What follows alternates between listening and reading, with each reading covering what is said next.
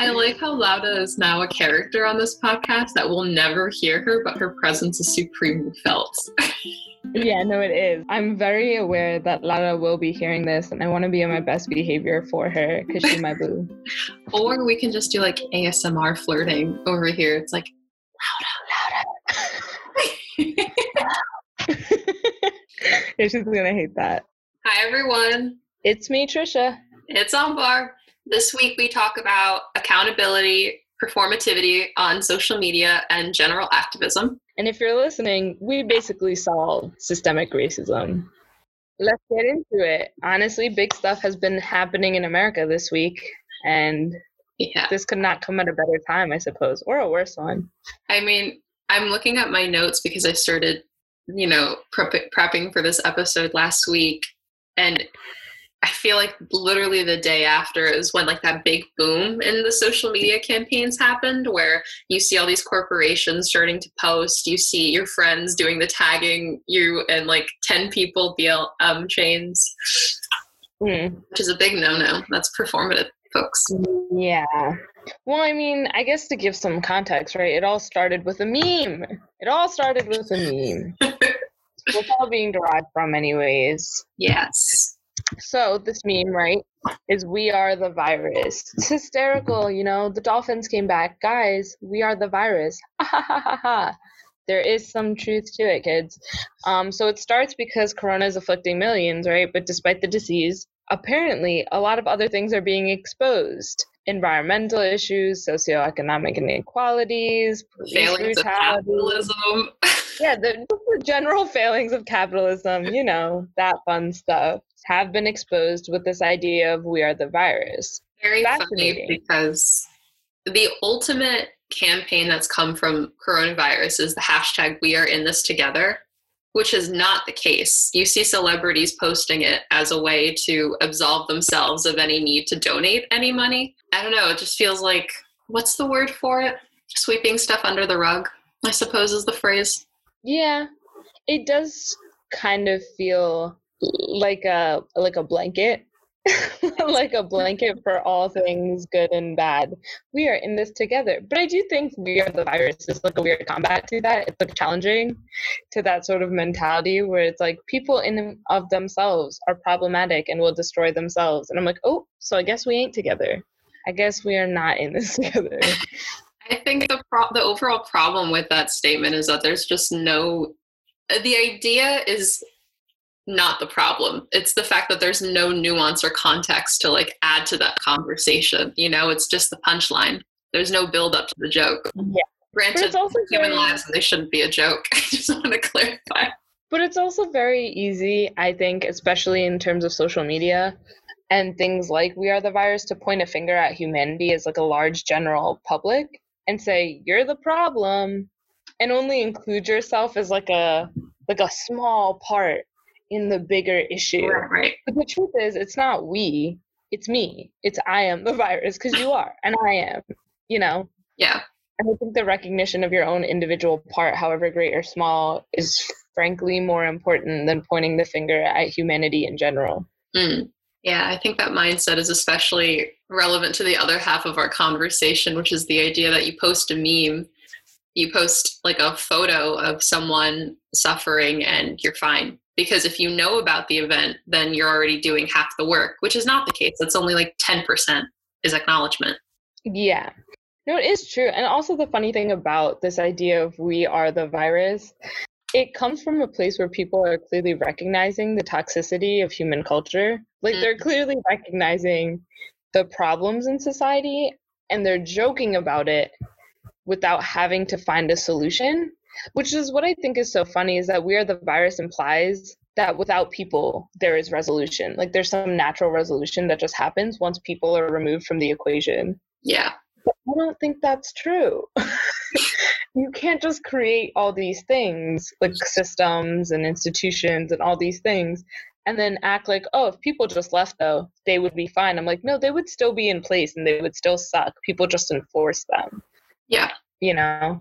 And not all of these cases of the earth being restored are true. In fact, these there's this uh, article called Fake Animal News Abounds on Social Media's Coronavirus Upends Life on National Geographic that has proved that most of these reports about like dolphins coming back are fake. So there are right. people who are trying to promote this utopian engineering theory to the human race and I don't know, I feel like there the intention is to call people to action, but there is no call to action that is being specified or like laying out a groundwork on how you can do better, for example, in like sustainability, you know? Yeah. No, that's exactly what it is. It's like a, it's observing an issue and then stating it, but not giving any means of solving it. Yes and that too in the most uneducated way because right like obviously some of these things are not real. Like how many dolphins are coming back or like species coming back to their original place. It doesn't work like that to reiterate my last point. Just because you take people out of the equation they've made a mess. The mess still exists. Just because they disappear after the mess is made does not mean it's not there. I do also think We Are the Virus is a very interesting way of making the assumption that people cannot solve things amongst themselves. Like I think it's a very uh, interesting way of suggesting that it, it's impossible for reconciliation in humanity. Like people need to leave, and then there's solution. But amongst people, there is no way. So I kind of pose the question: Is there a way to create resolution amongst people between them, or is it a meme right? We're just a miserable, horrible, garbage planet and we got to go. Huh. Yeah, it's really polarizing. I didn't think of it that way.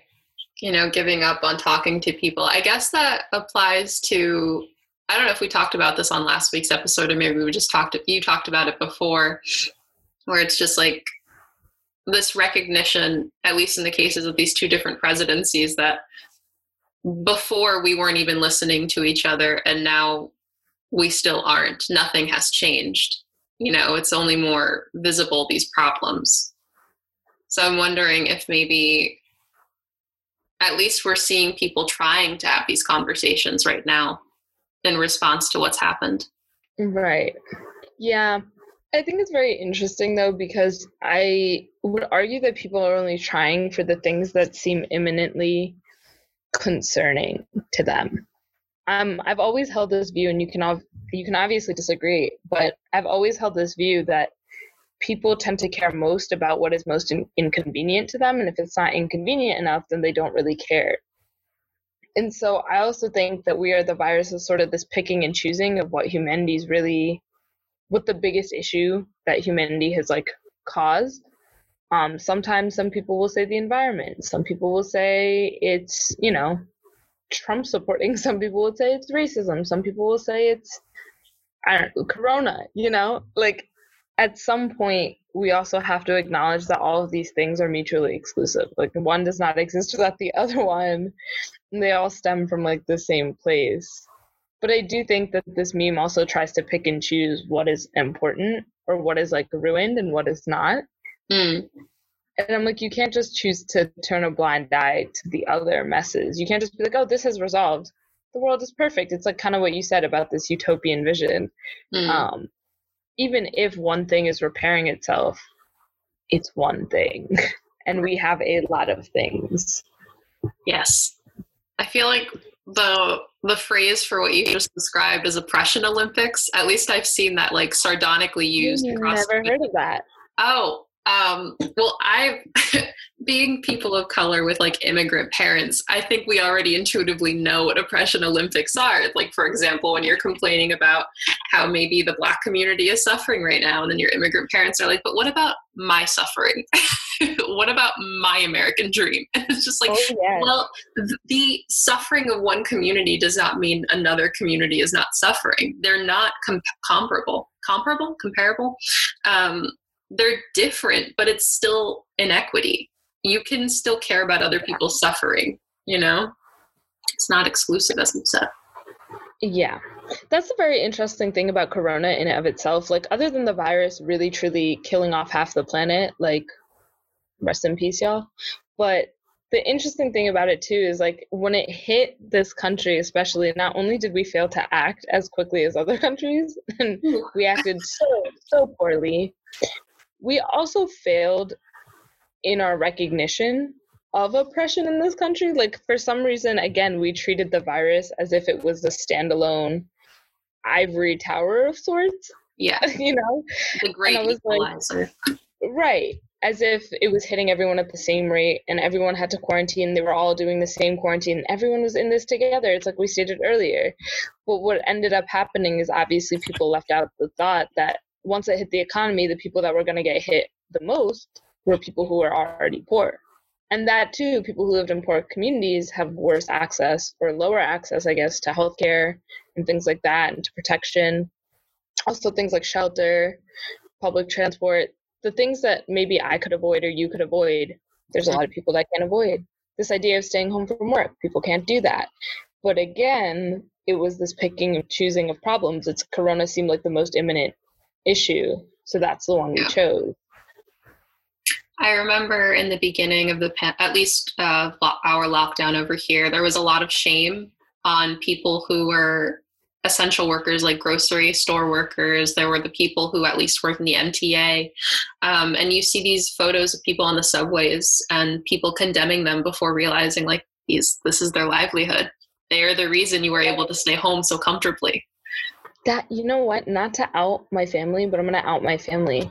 I had a person in my family post something recently about people breaking quote unquote breaking lockdown. Mm. however i can only speak for the east coast obviously but new jersey and new york have let up on quite a lot of their rules. Currently they've really been like you can have 10 people in your house you can have 25 outside as long as you follow social distancing. I know for New Jersey, our beaches are open. And personally, I'm like, you know what? If the government said I could do it, I can do it. But also, like, who cares about the government? I could have done it anyways. No offense. Um, but it's also a choice you have to make that, like, okay, your government says it's okay. People are starting to go out. How long do you choose when to sit back and be like, I think I want to make a more when do you decide you're more educated mm. than the people in power or the rest of humanity? Because like if other people are going out, it doesn't mean that they're right, but it also means you should probably consider your position. And so this person in my family essentially called out all these people who are going out and just said, How dare you? So many people have died.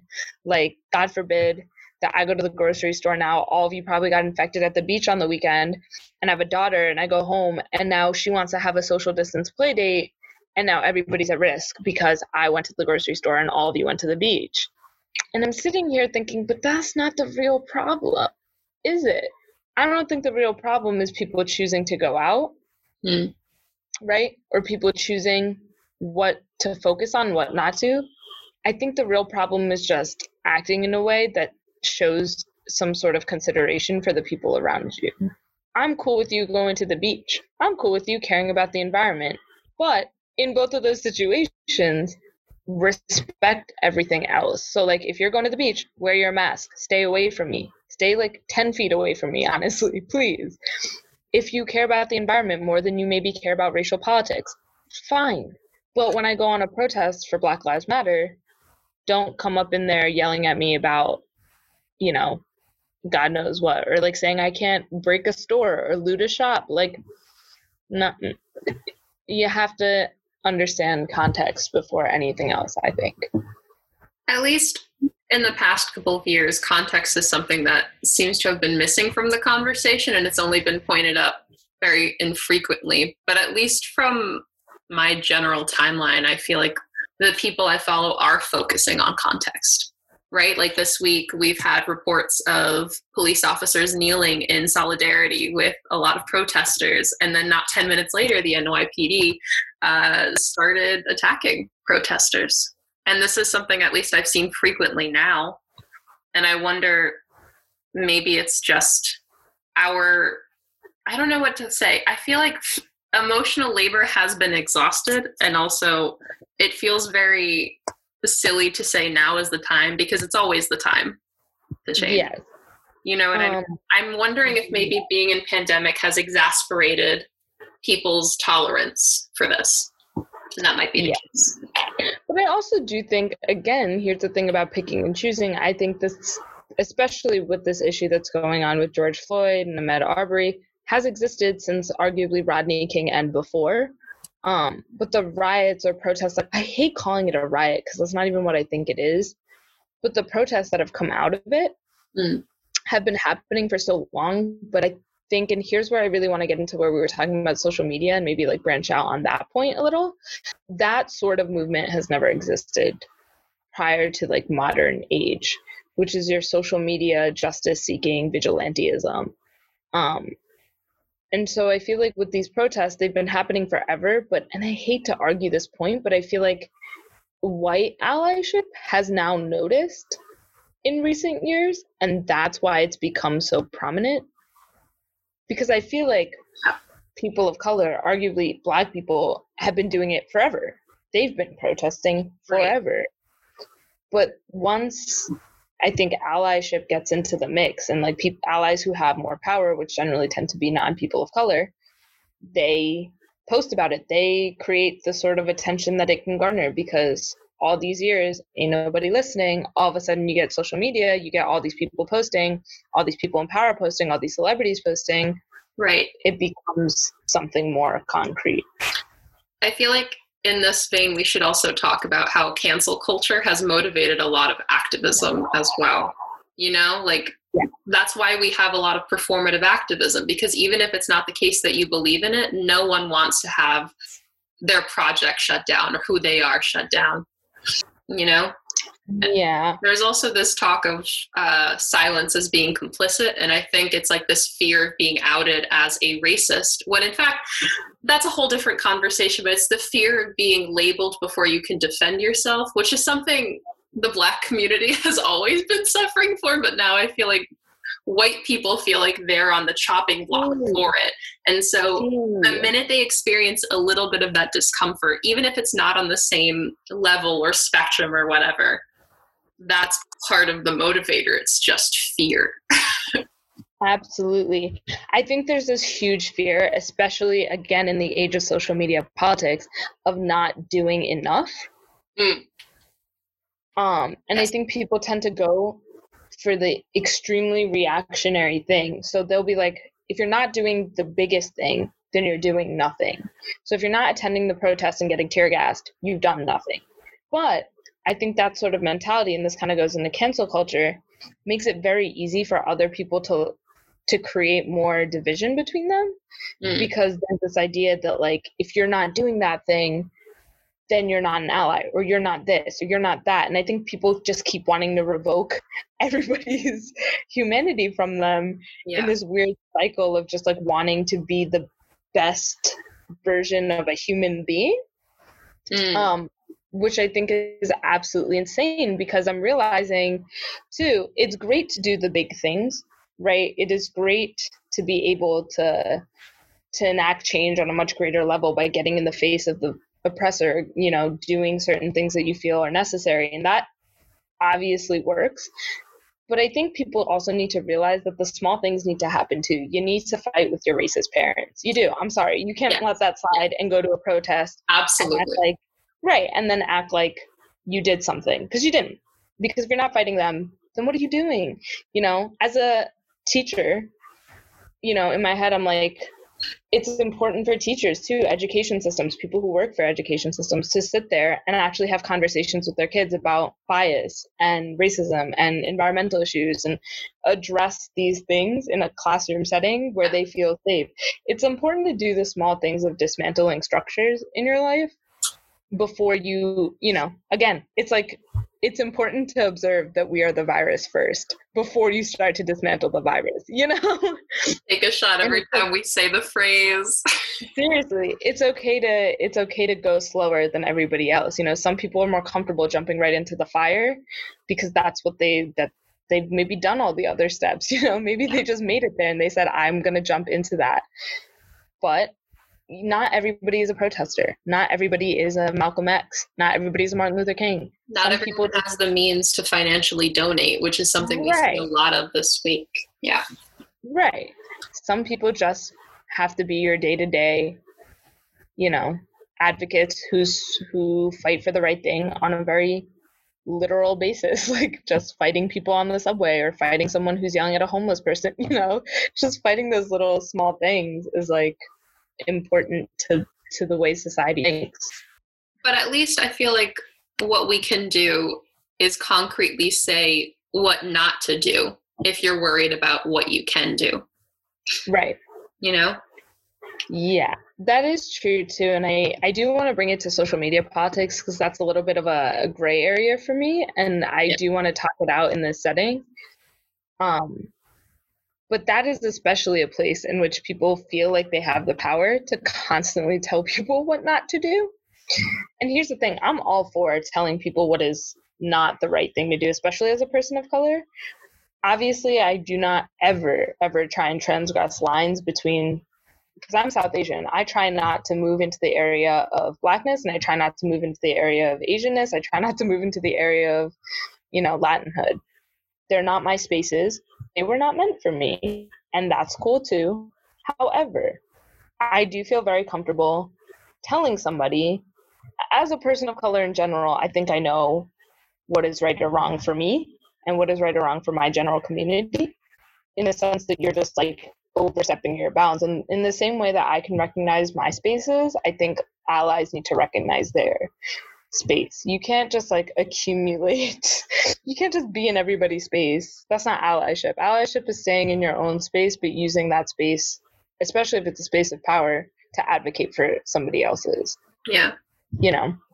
Um, which is where social media really gets me here is because and I really I do emphasize the deaths of a lot of African American and Black individuals that have happened recently, like Breonna Taylor, Ahmaud Arbery, George Floyd, such and such and such. And honestly, unfortunately, the list could go on forever. Recently, Tony McDade, the Black trans man as well, who his death was not included in most of the social media stuff I've seen this week, which is to say there are a lot of people, but there are also these niche communities that just can't be forgotten.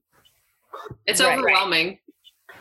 Yeah, I mean, honestly, if you think about it too, right? The George Floyd community, while is a large community of allies and Black people, mm.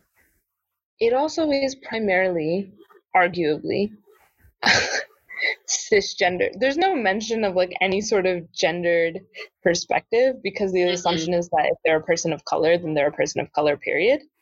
Right. And that's it um, which is great, except people, you know, intersectionality exists. And if we're going to consider George Floyd the end all be all, then we also have to consider this trans man in the mix. We also have to consider that as another offense. Because I don't think there should be separation between. No, because as we all know, the black trans community has been facing a lot of personal attacks from the police. I know last year at least 26 black trans bodies were brutalized and those don't seem to strike the same amount of anger that they do with George Floyd. Yeah. It's But I also think the emphasis and here's again where I and I hate to pick on on white allyship, but and it's not everybody, but it is you know, the issue with being a non person of color but also being a non-person in that community. And i'll argue and i'll say this about south asians too they have the same issue where they're stuck on this idea of young black and brown men mm. being targeted. And while that is true again it's not one issue. You can't just decide to pick and choose that young black and brown men are the pinnacle of trauma. Like they are the ones suffering the most and then it kind of filters down to everybody else. Right. It's not that they're targeted more I would argue, than say black and brown trans people, you know. But or even just black women actually who suffer quite a lot during this pandemic in general and the medical care that they're receiving. But it's also a matter of what people have decided to focus on and what garners the most attention because if you show somebody a 12 year old black boy um, actually have you seen the picture of the little boy sitting at the diner next to a cop, and the cop's like, "What do you want to be when you grow up?" And the black boy's like, "Alive." No, I haven't. That sounds awful. yeah, everybody keeps reposting that. And here's the thing about social media again, it's like this weird repetition of trauma. Yes. But without any yes. context. And the trauma is aimed at activism. People think if you can repeat the trauma quite literally repeat the trauma. Are you referencing the videos of Floyd yeah. and Cooper and Arbery? Their murder. Activism. But here's the thing: the things that they repeat are also the things that they want you to focus on.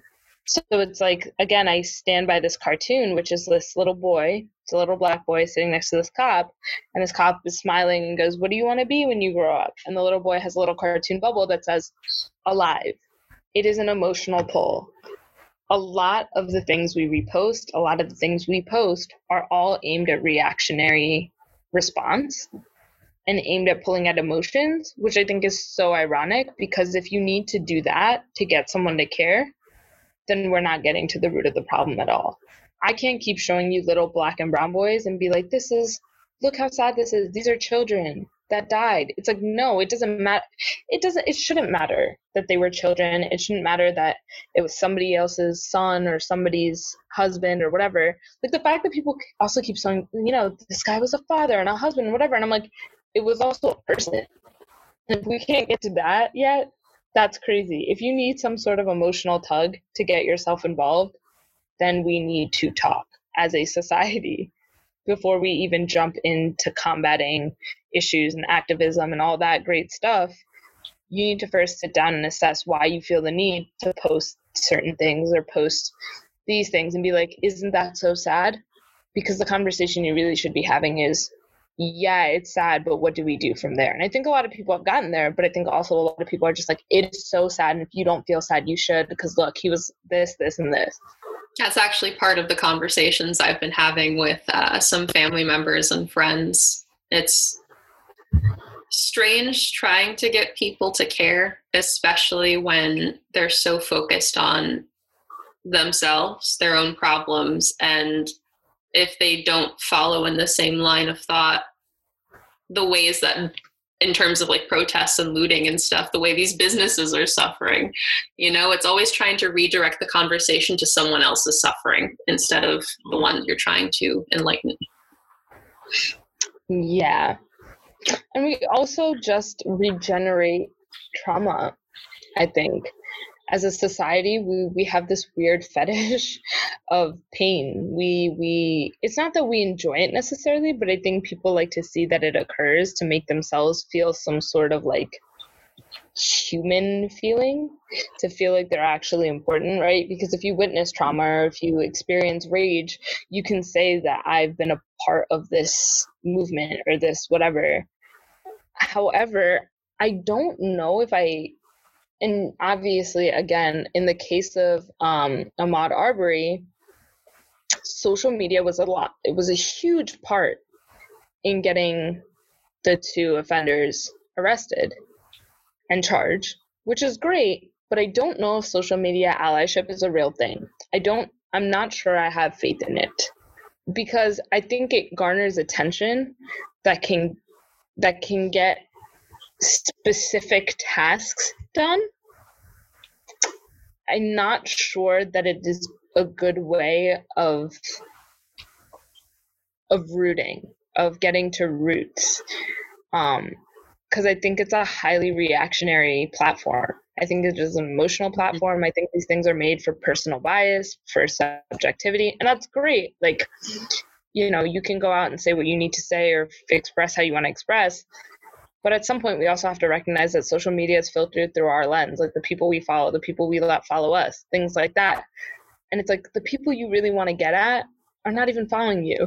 So what, what is the purpose? Where are you getting at? Then I guess I would redirect it to what you said earlier, which is you need to start talking to your racist family members and friends. And if that's the case, if that's who follow you, it's simply a tool for education. You know, it, I don't see, I agree, I don't think it's a platform that's the solution. It is simply a tool, and it's mm-hmm. the most basic information you can pass down, right? Because you see a lot of posts that are like 10 ways to combat anti Blackness in your community or in your family. And sure, I'll repost those because I know that the people, at least I hope that the people who follow me, that's something that can be useful. But I also hope, at least what I'm doing for myself, is I'm jumping off of that. I don't know if everyone has the attention span to jump off of that, but I'm hoping that's something that can be triggered soon. Right. That is my greatest issue, I think, is that we have a very easy time as a public stating issues on social media Mm. and then not doing anything about them. And I want that jump to occur. Like, personally, I'm kind of sick of, again, all these observations of human fault without any sort of solution. And I think if we're not solution building, then I'm not really sure what we're doing. I guess right now we're in a on our way to a conversation phase, Right. you know, which I mean, obviously the timing of these things is awful. I mean, it, wouldn't it be nice to live in a post-racial society? But at least I know from my own community. What are you talking about? We do, Alvar. you're right, you're right, you're right. I can't see my own brown skin.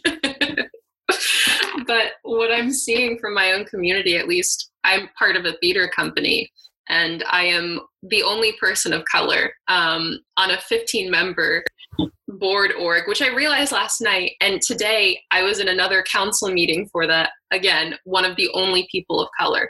But what I'm seeing right now is that at least these white people that I'm working with, they want to have these conversations now and they're trying to get something done about it. I can't speak for anyone else's, but at least it's something I'm happy to see. I'm upset that it happened because of all this rage and this need to perform on social media to be a good activist, quote unquote. Yeah. I I don't do present such thing as a good activist, but Yeah. I mean, I like that point about performativity too, because I agree with you. I think a lot of people are willing to have the conversation, but I think they're willing to have the conversation at the expense of minority groups. I think they want education, and I'm all for. And I love, I love, I love all the people that are posting resources on social media instead of just talking. And this is actually a dichotomy I would really like to talk to you about.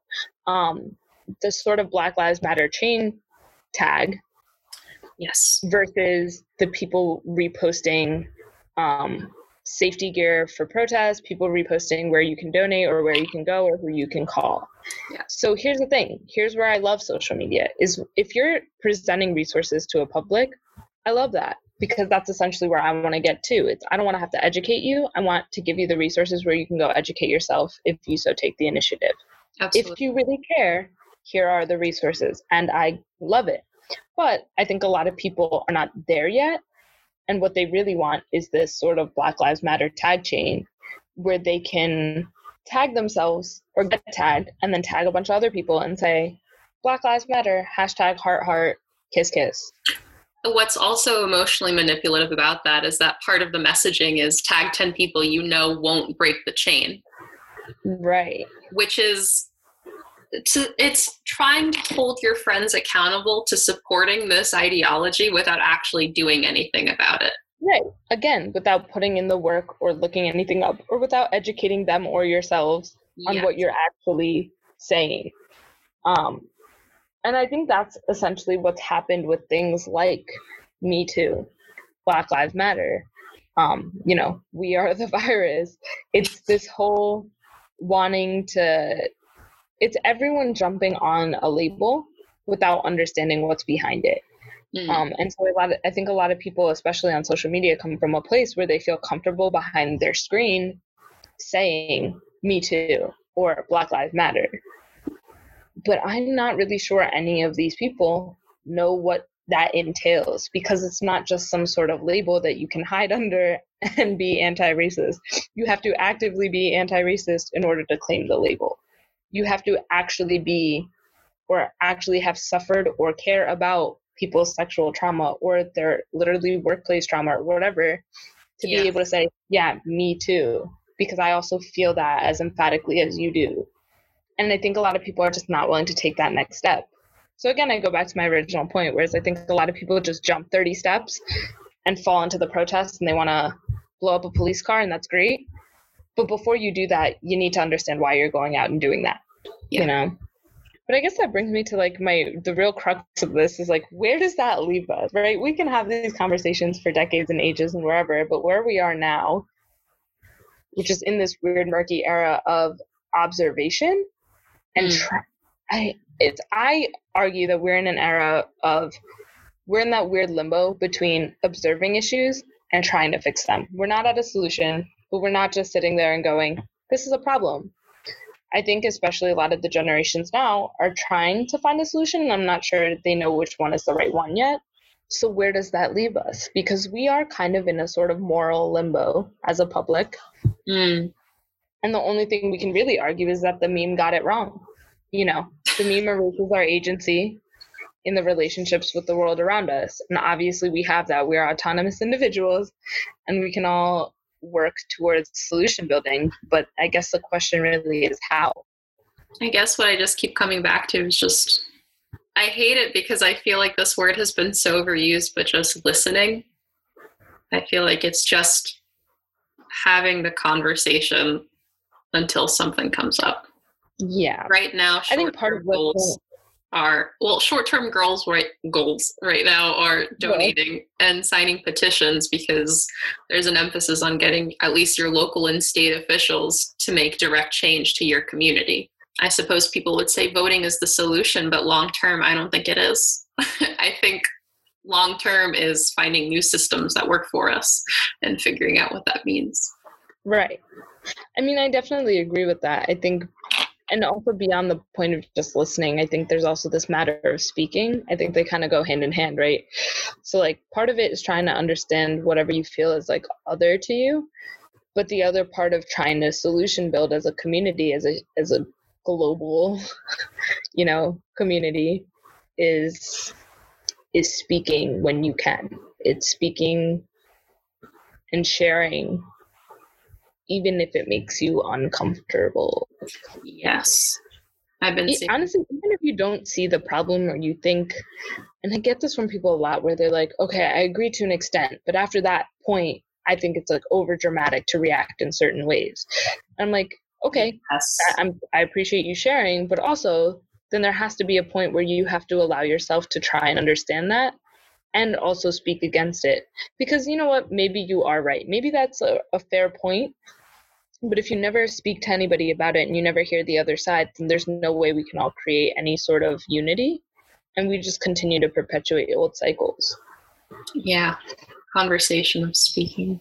I just know that I've heard a lot from my white friends and colleagues is the repetition of the phrase i know i need to listen more which is yeah. just like the chains and just like we are the virus.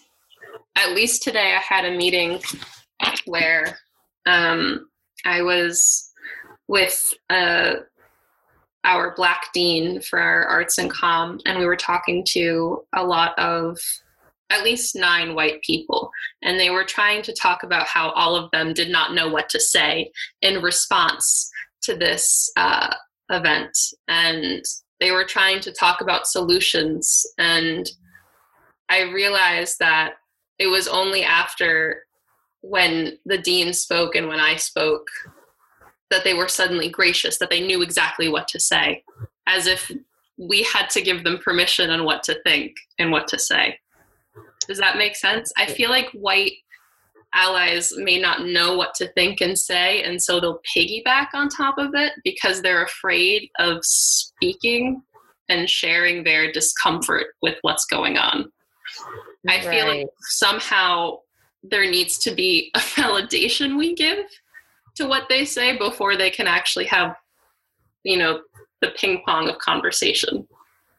Does this make sense? Yeah, no, I do see what you're saying. I do feel like a lot of white people are uncomfortable with broaching the subject. So I'm wondering what permission needs to be given on like a national scale to have these conversations. Well, I guess it's not even just permission. I do see what you're saying, but it's also this sort of silent encouragement that that you are safe wherever you are and that you'll be safe if you choose to speak, which in a way, arguably white people have always had nationally, right? Because I think, but it, it again, we have to qualify what what white people have always had that right, and it's the fact that you know Trump kind of exists and he allows white supremacy to exist, and so people who have those ideologies feel very safe and very comfortable actually making other people uncomfortable because they know that they they have the validation, they have the national permission. Um, and they don't really need to get it verbally. It's just sort of a, a a cultural understanding of making space for that for those sort of things. So i think it's again it's not like a standalone thing. Um, we as people are not islands. We can't just decide things on our own and so like white people can't decide to encroach our space and they cannot decide when to cut it off. But in the same way people of color also cannot just decide that w- white people are bad or have nothing good to say or cannot be a part of solution building for our communities. Both sides kind of have to make the choice to allow this like bridging to occur. And that doesn't really have to be a verbal i don't i don't think has to be like a verbal permission. It just sort of has to be a cultural context thing. It has to be a sort of cultural understanding that whatever you say to me i will take but i will also give feedback you know so, can you speak to your student teaching experience last semester? I remember you taught in a high school with uh, a mostly white population, and you had an, a unit on social justice. Yes. Um, so we can have like a more localized look at what this conversation can be. Yeah. So I did teach in a middle grade socioeconomic high school. Um, mostly middle class to upper middle class kids and mostly white. I taught about six periods and I had two African American children all day, one Latina girl first period. Yeah, and that yep, there you go. That's about it. Um what's interesting about that experience though is I did teach a yeah, so I taught a social justice unit in which I assigned the kids a social justice movement um like climate change, Occupy Wall Street, Black Lives Matter, Me Too. Um, and it basically had them research it and then create informative posters that they could share with each other about it. And there was really nothing to that lesson or to that unit other than getting kids to understand where their ideologies come from and maybe getting them aware of what the real world really looks like as opposed to sort of their microcosm at home. And turns out a lot of my kids were Trump supporters. That does not make people inherently bad, by the way. FYI to anyone listening, that does not make you inherently bad. I'm not saying that their views were like horrible. It just turns out they happen to be those types of Trump supporters that also believed in some racist and prejudice ideologies. And so I once taught a lesson on the Pledge of Allegiance because I was like, you know what? you guys are clearly not understanding why it's important to look at these things. So let me come to the level of a student and maybe address what they see at school every day and be like, this is how it is, but on a bigger scale for other people. So I kind of had them address them saying the Pledge of Allegiance and why do they do that and what does the Pledge of Allegiance even mean? And all of a sudden I kind of realized all these kids had either said that they were conditioned to say it or that they, you know, respected America and that's why they said it. And I said, that's great. I only had three students, and they were all students of color, three students who said, I don't want to say it.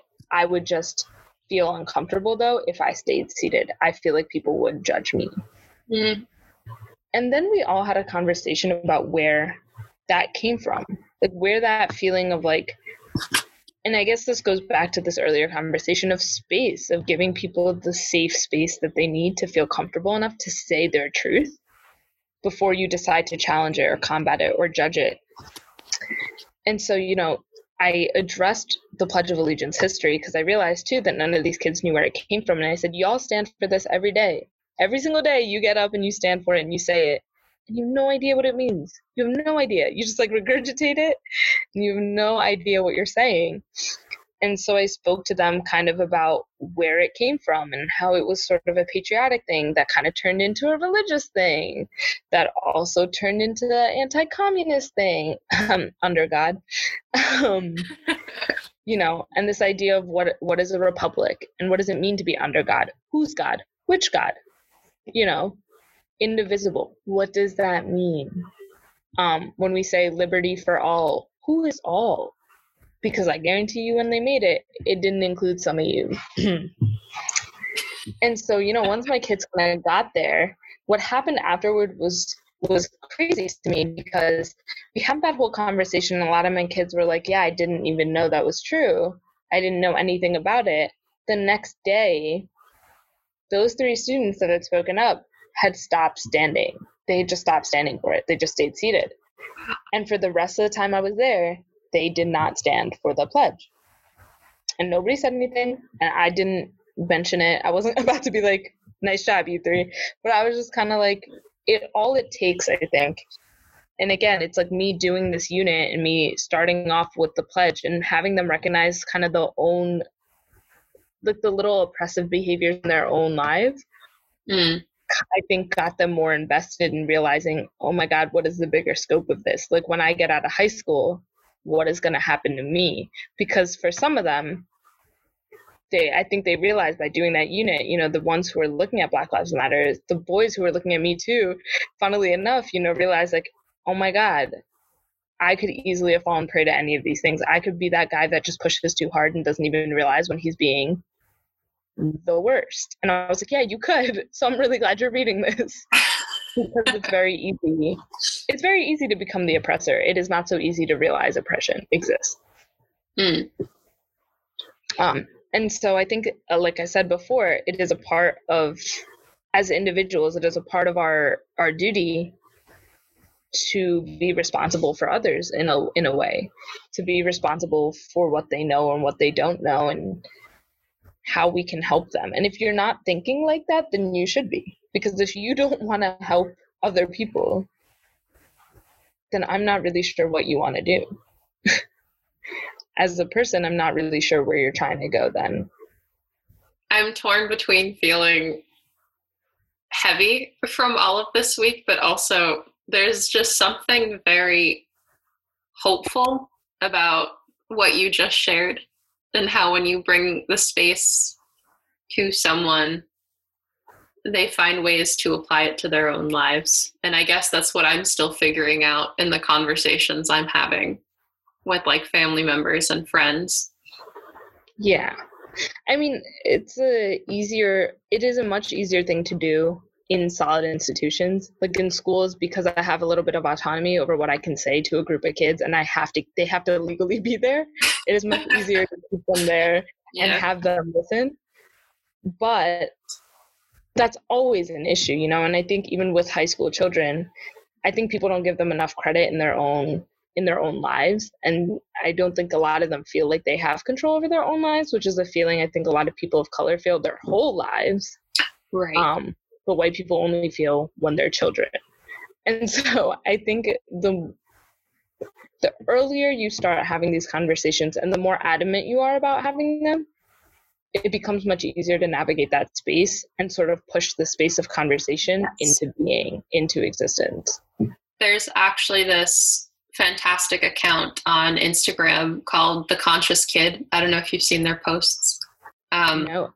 But it's it's this fantastic nonprofit organization that focuses on teaching adults how to have these conversations with students, with kids, with peers. They're the ones that are responsible for like that pyramid uh, post that's going around, which is distinguished oh, overt, okay. overt supremacy. And I think, I don't know, at least personally for me, that's where I turn to on social media to find a resource to have these conversations. So that's no, one example of how that. we can use it. It. Because it's an account that provides the jump start, I think, that we're looking for to bring the right. conversation from social media to real life. And so I guess it's these platforms that we have to highlight on a more um, on a larger scale uh, right. to lead these conversations. Yeah, absolutely. I mean, I think it's a great thing to use resources in your favor, especially when you're up against a really stubborn opponent. so it's always good to accumulate. Yeah, it's always good to accumulate everything you can in your defense or in the defense of your point, especially if it's the right point. If you're on the wrong side of history, uh, accumulate all the resources you want, but the rest of us will come will come fist ablaze. Yes, the wrong side of history. I think it's very funny to point when this is like a whole different tangent, but it just reminds me of uh, people talking about what they would have done during the suffrage movement or like World War II and the oh, Holocaust. No. And yeah. then people use these as examples to say something of that nature is happening now and you're doing nothing. I guess it's just the need is again, it comes to if you're not experiencing it personally, then you're not going to think about it, which is the same. You can criticize the people who did nothing in those uh, events as well. Yeah. But it's also, I, I take issue with a lot of these things where people refer to the past as a sort of learning curve for the future. And they're like, you can't repeat this, or like, you know, mm. this is what happened whenever. And I'm like, but I, I see it. I see where you're trying to go with it, maybe, is that all these things led to where we are today. And that's true. But I also don't think we should focus so heavily on the past as if we're still rooted in it, although it may feel like it. I think some people need to take a good hard look at the reality in which they live in and be like, okay, but I exist now, and how will my understanding of the past influence that? Versus how will my reality now be related to the past? Because it doesn't really matter mm. how it's related to the past. What really matters is how you can use that knowledge to fix it. and if you can't, then forget about it. Sorry, but just check it because who cares? I guess now if we're talking about the future, maybe we can provide ways for uh, people, our listeners, to uh, get some literature. Remember last week yes. we were talking about Afrofuturism? If we're talking about the future and you're looking yes. for solutions on envisioning a future with the Black community, um, right. definitely check out Octavia Butler, uh, Janelle Monáe. Um, there are some there. I want to. I found this Google Drive with a bunch of resources on reading materials, free PDFs. There are over a hundred in there. Um, I'm going to text it to Laura or whatever, and we can put it on our Anchor platform. But I think that's super. Okay, that's awesome. Yeah. Yeah, obviously, also looking into just concepts. I'm not asking any of you as our listeners to go read anything, but look into certain things yourself. You know, look at prominent Black leaders like W.E.B. Du Bois. Look into um, Booker T. Washington, look into your Malcolm X's. Angela uh, Davis, Bell Hooks, Audre Lorde. Audre Lorde, James Baldwin. You know, obviously these are names some of you have probably heard. Go and read about them. Actually go and do some deep dive into the philosophy. Yes. Don't just know who they are, know what they stand for. And also note the fact that MLK is not the peaceful man that you think he was. This man was a radical democratic socialist. Yeah. Read his letter from Birmingham jail. It is one of the most yes. amazing takes on something yes. that is happening today. Yeah. Um, and I guess just read up on your space, whoever you are out there. Read up where your space is and read up how you can uh, kind of expand it to include other people. All right, guys, thanks for listening. Big shout out to Kieran Choi and his brother Connor Choi. Check them out. You can find them on YouTube. You can also find them on Facebook and Instagram. And also, big thank you to our sound designer, Laura Feliz. She is a recent graduate of TCNJ's graphic design program. Check out her Instagram for more information. Women of Dolor aims to alienate no one and address everyone in discussing topics of culture, society, and humanity in a way that bridges gaps of understanding and illuminates misinformation.